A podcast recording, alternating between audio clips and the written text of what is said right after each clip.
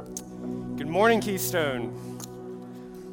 We are starting this morning a new series where we're going to be looking at the book of First John. And so if you have your Bibles with you this morning and want to open up to First John, uh, we're going to be just in the first four verses this morning, mainly focusing on verse 4. But I have a couple of questions for you this morning before we start out. Uh, the first one is this. You don't need to answer it out loud, but you can just think in your head. What was something that made you happy this past week? Maybe it was a last minute game winning shot for the 76ers by Joel Embiid. Uh, maybe it was filing your taxes, knowing that you're going to get a nice return. Uh, maybe it was getting a prime parking spot at the grocery store. Uh, or maybe it was enjoying leftover peanut butter eggs that were still there from Easter on Monday morning.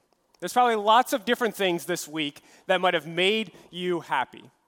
But then here's the second question What's something that made you unhappy this past week? Maybe it was waking up tired because you stayed up too late watching a basketball game. Maybe it was filing your taxes and knowing that you have to pay in a significant amount. Uh, maybe it was getting a lousy parking spot at the grocery store as it's raining. Or maybe it was feeling the letdown after a holiday on Monday morning. And, and those are just the more surface level forms that we could talk about. I, I have no doubt that everyone here this morning experienced both happiness and unhappiness this past week, and likely each day this past week. As I thought about those questions, as I reflected on them, what, what made me happy, what made me unhappy, uh, my mind went to a first experience that I had this past week. I was summoned for jury duty. And so that's right, some of you have been summoned for jury duty before. And so from 8 o'clock a.m. till 12 o'clock on Monday morning, I was up and down between happiness and unhappiness. Uh, it started with unhappiness that I even had to go at all because I had my week planned out and I thought, why would they interrupt my week and expect me to go serve on a jury? And so I'm unhappy having to even go. That shifted to happiness when we got there, and they said, well, none of the cases might even go to trial this morning, and so you might all be free to go. Fantastic, right? That shifted to unhappiness as soon as they started for- forming their first panel to go for a jury, and I was one of the lower numbers, 39. Which then shifted to happiness when they started at number 100 and went up from there. Which then shifted to unhappiness when I realized they're forming two more panels and everyone's gonna have to go which eventually then shifted to happiness again when the judge for the case that I might be selected on said, if you get selected for this, uh, it's going to be over by the end of today, today. By the end of the day, you'll be able to go home. Great, now I want to be selected. Which shifted to unhappiness when I wasn't selected and had to go back down and wait for possibly another jury. Which shifted to happiness when then I finally got to leave and they said, you don't have to come back, you're good to go. I mean, think, just in a matter of four hours, up and down, up and down, up and down. And, and I had to reflect on that and think, how often is that the case for our happiness in this life? Rising and falling, depending on the circumstances in front of us or how life is going, whether things are going how we want them to or not. And I thought, is, is that what we have to resign ourselves to? like a happiness that comes and goes, primarily based on whatever circumstances we are facing right in front of us. And the Bible would tell us no, that we don't have to be prisoners to the moment, that there is a joy and happiness that's available independent of our circumstances.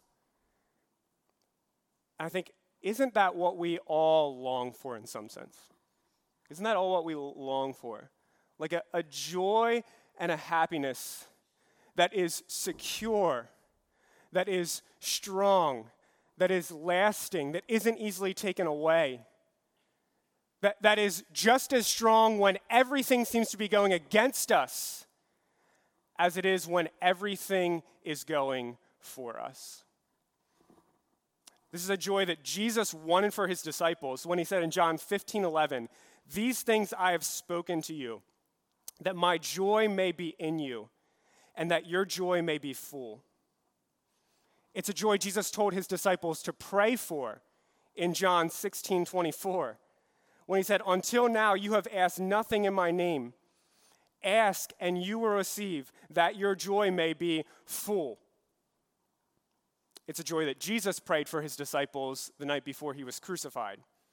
When he's speaking to the Father and says, But now I am coming to you, and these things I speak in the world, that they may have my joy fulfilled in themselves. And then 50 years after those events, of which John was a firsthand witness to, he writes a letter to fellow Christians with this stated purpose. We are writing these things so that our joy may be complete or full. It's the same word there. And just a, a, note that R in there, we are writing these things so R can just as quickly be translated "your." Maybe your translation actually has it as "your." And even if it is translated R, everyone agrees it's an inclusive R that's meant to be uh, mine and yours. So John's saying, I'm, I'm writing for my joy and yours, whoever is reading this, including us today.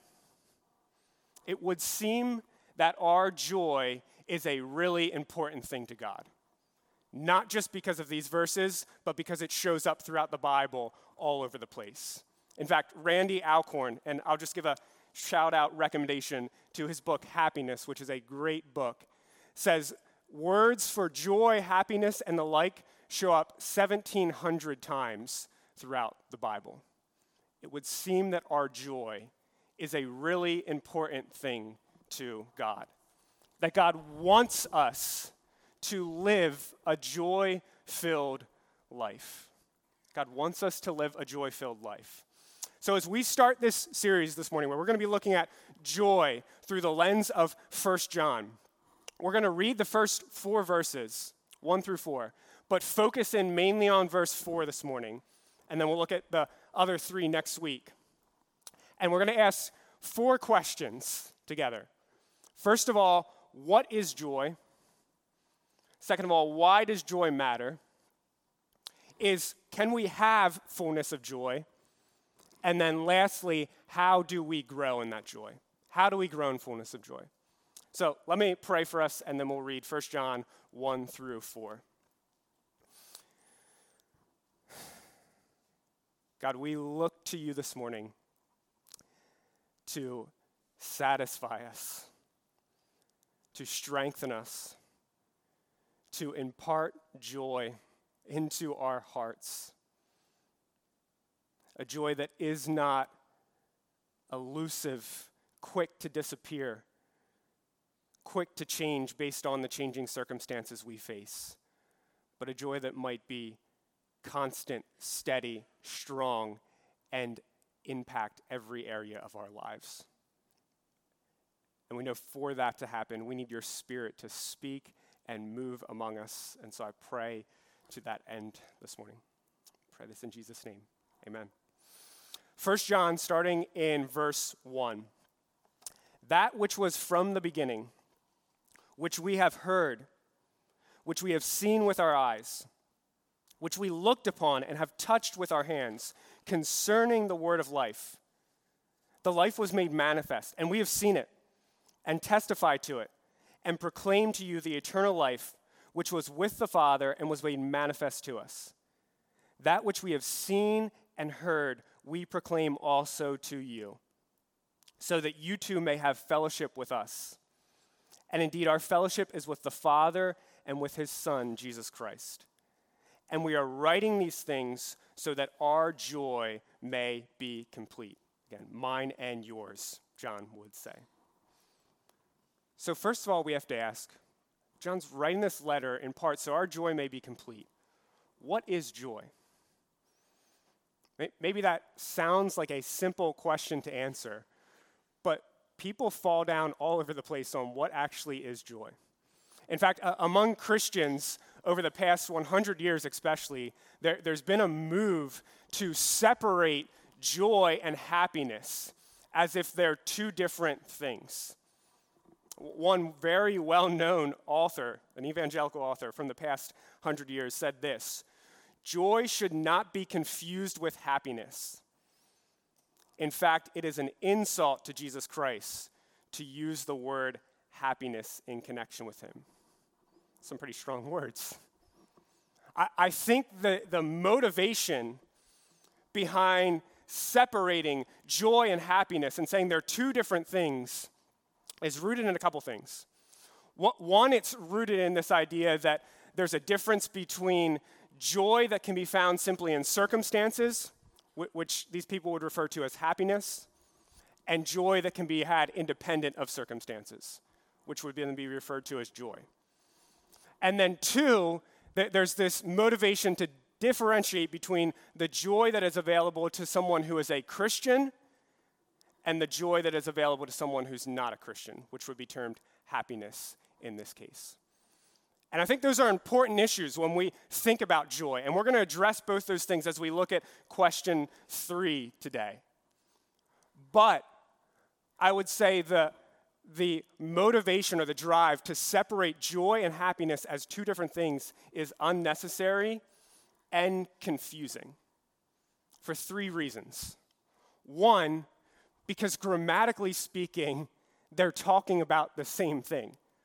Most people would be hard pressed to give you a difference between joy and happiness. Most people say, well, it's, it's an emotion. It's a, they're pointing to the same emotion. A- and so, if everyone wants to be happy, which is what we're going to point out in a minute, then it might be really confusing for a lot of people, especially those who are non Christians, to say, well, God doesn't care about whether you're happy or not, He cares about whether you're joyful or not. And just creates confusion. So that's one reason.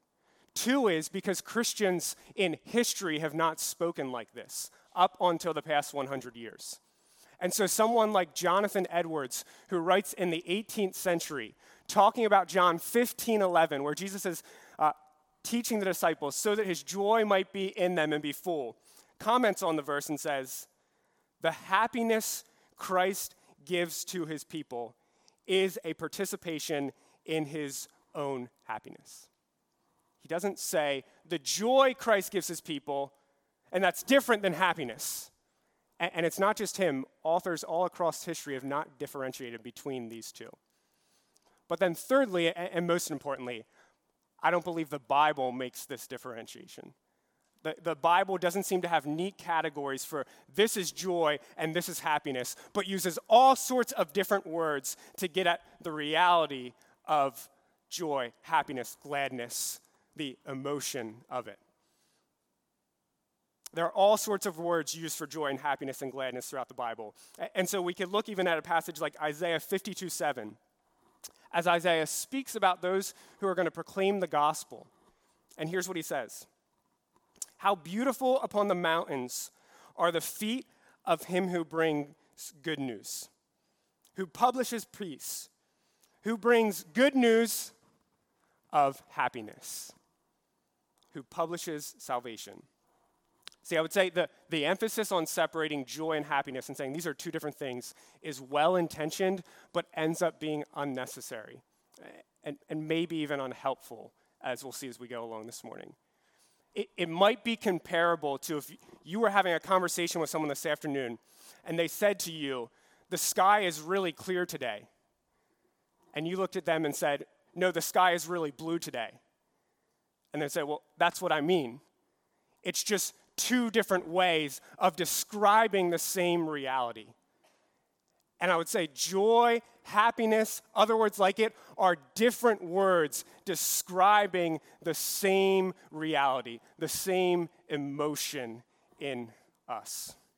Uh, Randy Alcorn puts it well when he says, instead of don't seek ha- happiness, with the idea of seek joy instead, a command impossible to obey anyway why not seek your primary happiness in Jesus and fully enjoy the derivative of happiness in his countless gifts, including family, friends, food, work, and play? So, what is joy? Here's the definition I'm working off of for this series Joy is a happy satisfaction in God and His gifts.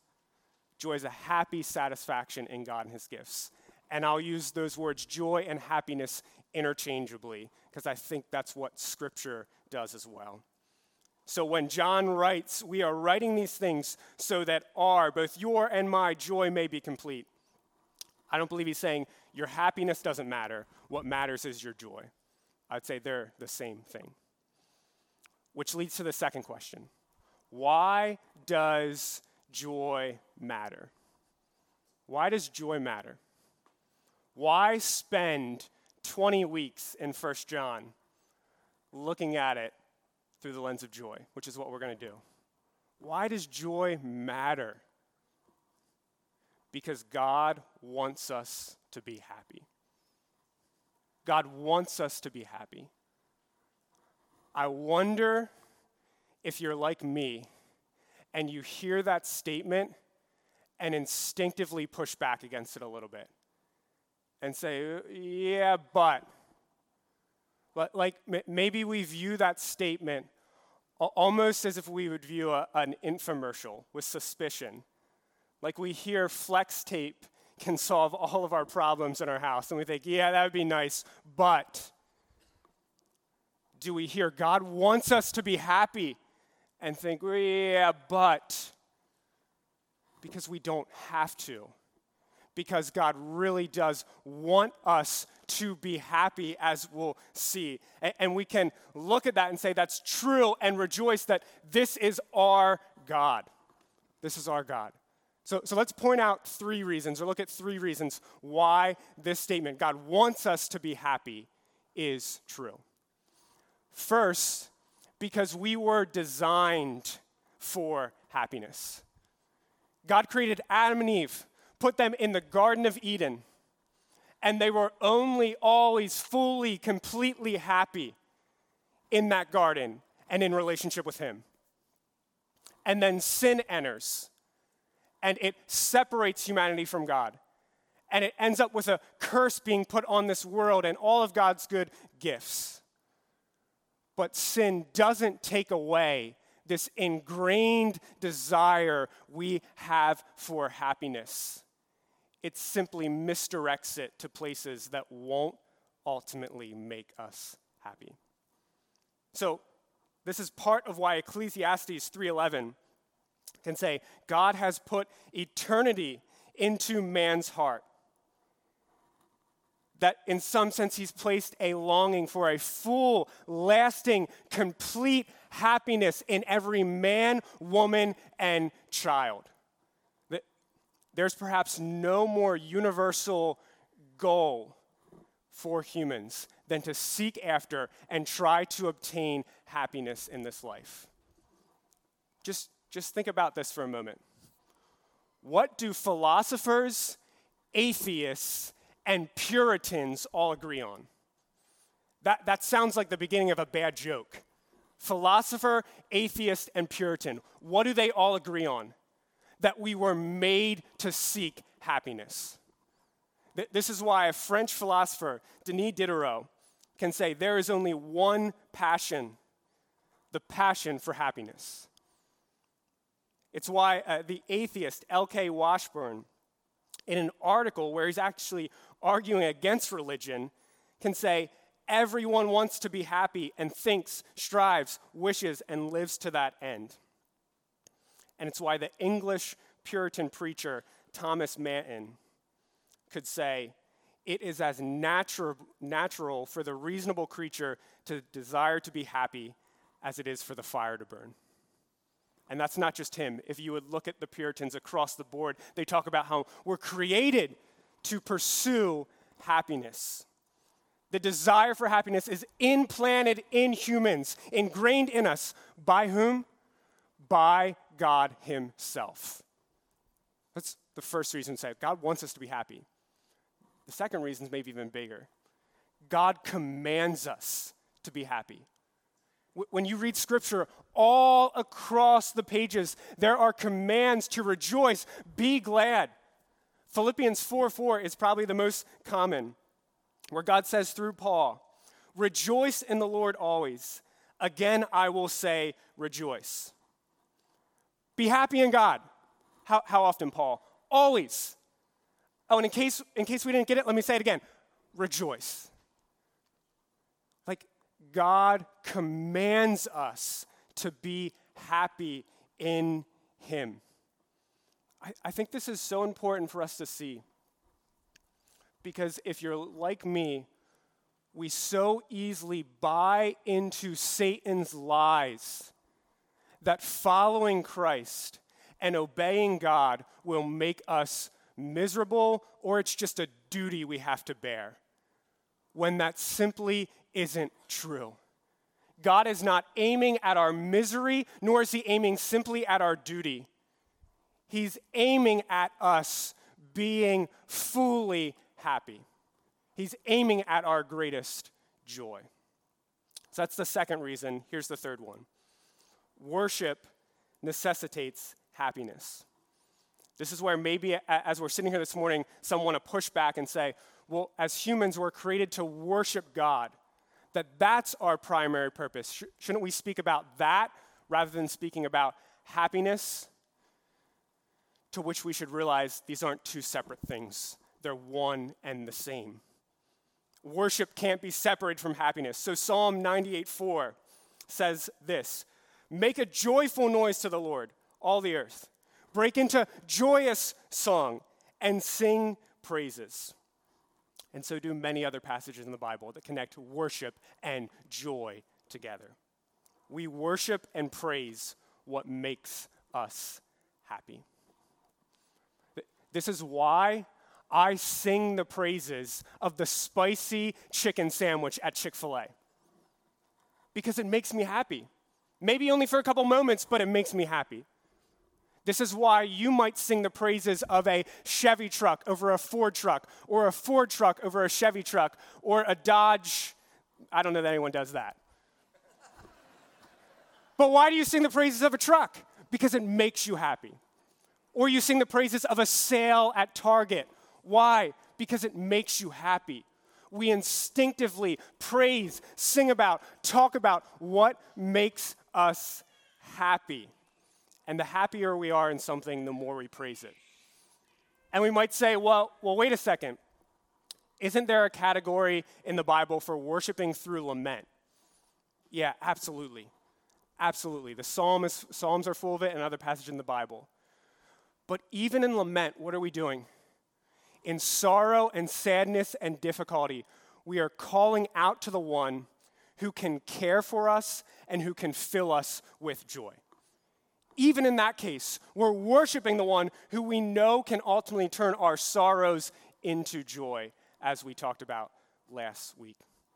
So, if our main purpose as humans is to worship God, then we could just as easily say our main purpose is to be as happy in God as we possibly can. So, why does joy matter? Why would John write in 1 John 4, We are writing these things so that your joy may be complete? Why would John write, as one commentator says, seeking the highest happiness of his readers?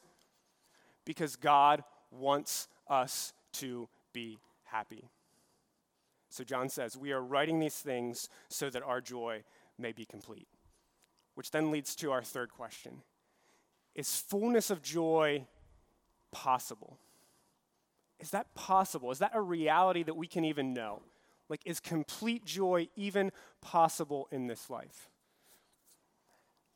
And in one sense, as Christians, we would answer that question and say, no.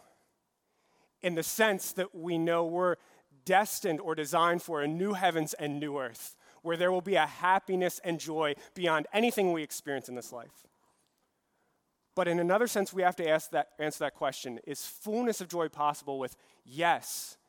Because why else would Jesus pray for it, tell us to pray for it? Why else would John write with that as his goal? So, what does it mean to have a complete joy or fullness of joy? That, that word complete most often means filled up or full of something. So, so we, we might gain the idea there that it means to be that, that I could say, I'm happy, I'm joyful, and I don't need anything else to make me happy. I don't need circumstances to change to make me joyful or happy. But, but the other thing with that word complete is the idea of remaining, not easily stolen away, not taken, that it sticks over time. So circumstances can't simply steal this joy away. Remember, this, this is where some people want to say there's a difference between joy and happiness. Happiness is in circumstances, joy is outside of circumstances. But maybe it's better to just say this God wants us to be happy in Him. And full, complete joy that doesn't ride up and down just based on circumstances is only found in God. That's not to say someone who isn't a Christian doesn't experience joy and happiness. So please don't hear me say that this morning. That maybe you're someone even here this morning who you don't believe in God or you're not trusting Christ. And you would say, I've got a lot of joy and happiness right now. And I would say, Yeah, you might. And the reason for that is because God has poured out good gifts in your life. And God does that indiscriminately to everyone. This is why Paul can say to those who are not Christians in Lystra in Acts 14 17, Yet he did not leave himself without witness, for he did good by giving you rains from heaven and fruitful seasons, satisfying your hearts with food and gladness. Like everyone across the board can and will experience joy and happiness in God's good gifts of food, friend, vacations, work, family, and any other good gift. But happiness in God's gifts alone will always be incomplete. Happiness in God's gifts alone will always be incomplete. Because we were meant for more than just the gifts. We were meant for more than just a happiness that is temporary. God's gifts alone can never bear the full weight of our happiness. This is part of why we question sometimes if is fullness of joy even available? because we've put our happiness in certain things or certain circumstances or certain places and only have experienced how they've let us down because they were never meant to bear the full weight of our desire for happiness. But Barnabas Piper, I think, uses a great illustration for this when he says, We try to seek if we try to seek after complete happiness in things in this world. He says, It's like trying to hang stuff up or trying to hang a heavy object up on a command strip. You've probably use command strips in your house. And if you have, it's likely that at some point, whatever was hanging on it came crashing down, right? I, I know my house can't be the only one where like a picture randomly fell off the wall in the middle of the day because it was hanging on a command strip. But command strips are good for hanging lightweight things, right? They're good for hanging that but try to hang up a 20 pound shelf with command strips, and all of a sudden, we're in trouble because it's going to come crashing down. God's gifts are good, and they give us a temporary happiness. But if that's where we seek fullness of joy, we're going to be disappointed over and over and over again. I mean, if we find ourselves chasing after one thing after another after another, always thinking that happiness that I am longing for is just around the corner, we're going to be let down again and again and again because it's not found in God's gifts. We were made for the source of happiness. We're made to know the source of happiness. This is where fullness of joy is found. This is where complete happiness is found in knowing God. Which is why David can write in Psalm 16:11 and say this of God, "You make known to me the path of life. In your presence there is fullness of joy. At your right hand there are pleasures forevermore." See, this is the difference of happiness and joy that is available to a Christian or a non Christian. For someone who's not a Christian, that happiness and joy will only always be temporary, even if it lasts this entire life, because it can be taken away as soon as the gift that the happiness brings is lost or taken away. But for those who are Christians, they would say, happiness is not only in God's gifts, it's in the source. And He can never be taken away from us. And so, therefore, we can have fullness of joy, complete joy, lasting joy in Him. I, I, think this is, again, part of why we shouldn't separate happiness and joy. Because we can look at the person who's enjoying God's good gifts and say, You like happiness? So do I. Can I point you to the source? You enjoy the effects? So do I. But can I point you to the source of those effects? There's a, a ride at Hershey Park that some of you, if not many of you, have likely been on called Tidal Force. And at this ride, Tidal Force, there's a bridge that goes over the ride and then down into where the ride is. And if you stand on that bridge as the ride's coming down, the water will come up over the bridge and get you wet as you're standing there. You will experience the effects of the ride. And I never understood why it seemed like some people only stood on the bridge and then never got on Tidal Force. Like, I wanted to go up to them, look at them, and say, You like getting wet on a hot day? Uh, so do I.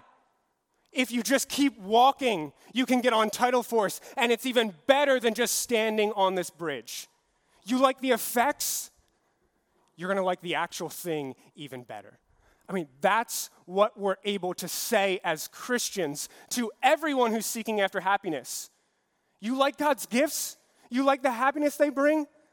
Can I show you the source? Can I introduce you to the one who's given? Because he's even better than all those things.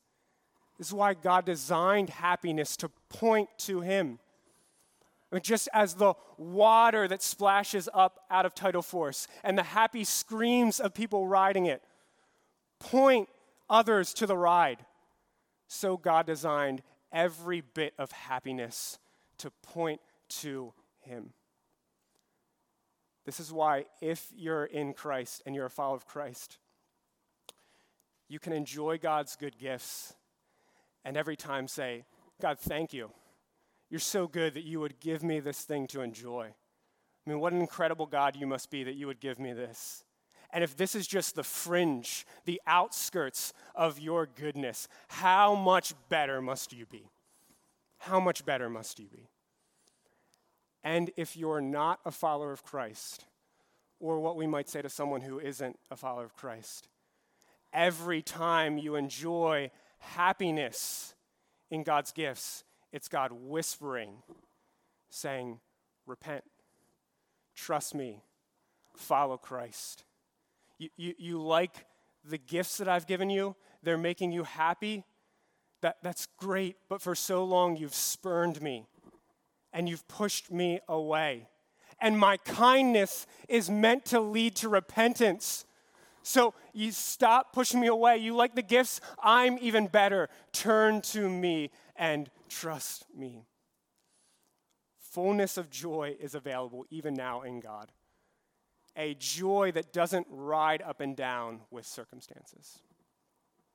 That doesn't mean, though, I would say, that we'll always feel the same measure of happiness or joy. It simply means there is a joy outside of our circumstances available in knowing God that we can know and grow in. Which leads to the final question we have How can we grow in fullness of joy? How can we grow in fullness of joy? And this is where we're going to zoom out and see 1 John as a whole for a minute. We're meant to pursue happiness in God. And I think John, in laying out certain things that he comes back to over and over and over again, would give us what I'm going to call pathways to happiness in God. Because there are three things that we'll see showing up over and over and over and over again in 1 John. And it's right belief, right obedience, and right love. Doctrine, obedience, and love. That John would lay out these as the pathways to happiness for us. And so we should recognize that the pathways to happiness are surprising. Those would probably not be the pathways we would naturally think, this is what's going to make me happy. But think about that first one. Pathway number one knowledge of God, especially in Christ, because Jesus is the one who most fully reveals God. That as we pursue growing in our knowledge of God, not just head knowledge, but personal, heart, life transforming knowledge, that then we also grow in joy. This is why John, in verses 1 through 3, like we read, can emphasize we saw God, we touched him, we heard him, and he's even better than you can imagine. It's why one person writes this about not just 1 John, but 1st through 3rd John. Robert Yarbrough says, If 1st through 3rd John leave the disciple who studies them with any single lasting impression, it is the grandeur and centrality of God. This line I think is great. These letters are not simply theological, as one might say ale is alcoholic. They are rather theology distillate, comparable to the highest proof grain alcohol that is highly flammable and intoxicating even in small amounts. I read that and I think, I want to read First John. That's how John talks about God, and to read First John is intoxicating even in small amounts. To know him, to really know him, man, I want to know him. I want to read about him, and that's exactly what we'll do in First John as we look through it. Second pathway obedience to God's commands. Obedience to what He commands us in Scripture, obedience to His leading in our life. Not because we're attempting to gain His favor or approval or our salvation. No, that's only in Christ. But because He's a God who's good and is always for our happiness. And if that's the case, why wouldn't we want to do what his commands are, what he leads us to do? We, we so easily fall for believing God's commands are a burden we have to wear on our shoulders. But they're more like balloons full of helium that are meant to lift up our joy. Which is why we'll hear John say in 1 John 5 3, and his commands are not burdensome. They're not burdensome. They're meant for our good and for our happiness. And then, thirdly, love for God and for his people. If we talk about 1 Corinthians chapter 13 as the love chapter of the Bible, we might refer to 1 John as the love letter of the Bible. It has maybe the most famous statement on love in the Bible in 1 John 4 8. God is love. And John consistently talks about God's love for us, our love for him, and our love for one another. And shows that those three are like magnets that stick together, that aren't easily separated. That if we want to grow in joy, then we seek to grow in love for God, in knowing his love, and in loving one another. And in reality, all three of those pathways are interconnected and not easily separated, as we'll see as we go throughout 1 John. But, but John would say to us, You want to pursue joy in God? Know Him, obey Him, love Him, and love His people. But we have to put an important caveat in here. The pathways to joy are not formulas. Like, they're not formulas where it's like, if I do this, if I just read my Bible this morning, I'll be instantly happier. If I just obey what God wants me to do in this moment, I'll be instantly happier. I don't know about you, but I, I have a tendency to turn things into formulas with God. Like one act of obedience equals one goosebump of joy. And that's not, that's not how God works. That's not how God works. This is, this is why when or God talks about happiness and joy as a result of the Holy Spirit. It's a fruit of the Spirit. It's something the Holy Spirit produces in us and through us, not that we simply bring about by our own efforts. That doesn't mean that we don't walk in those pathways. It simply means we walk in those pathways and trust God to bring the joy. We put ourselves on the pathways to joy that God's given us, and then we trust Him to bring the joy when the time is right. I think we, there are other ways we do this all the time in our lives. Well, one example might be this. Let's say that you're a snowboarder who is looking to have a day full of joy riding the slopes. I would say if you're a skier, uh, but if you're a skier, you've never really known true joy, so it would kind of be pointless if I would say that. Yeah, that's right. Let's say you're a snowboarder who's looking for a day full of joy. You, where, where do you go? You go to the mountain. You go to Blue Mountain because you know that's where the slopes are. That's where joy is found. But how well that day goes, how happy you are as you're snowboarding or skiing, is in some ways outside of your control. It depends on the weather, right? And so if you show up and it's really cold and the slopes get icy, or it's really warm and the slopes get slushy, then it's not going to be the best day. Or worst of all, if it rained overnight or it rains during the day. Or best of all, if it snowed six inches overnight. You go to where joy can be found, the mountain, but you know that in some sense, joy depends on something outside of yourself. The same could be true of these pathways to joy, of growing in our happiness in God.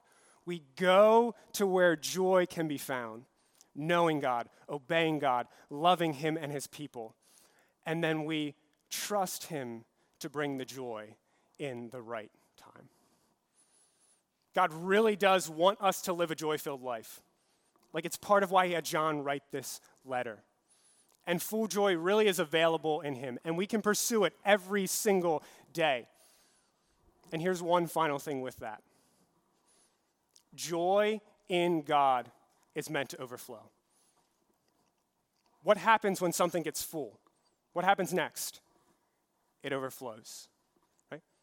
We had an incident in our house a couple weeks ago where one of our drains was plugged and a faucet got left on.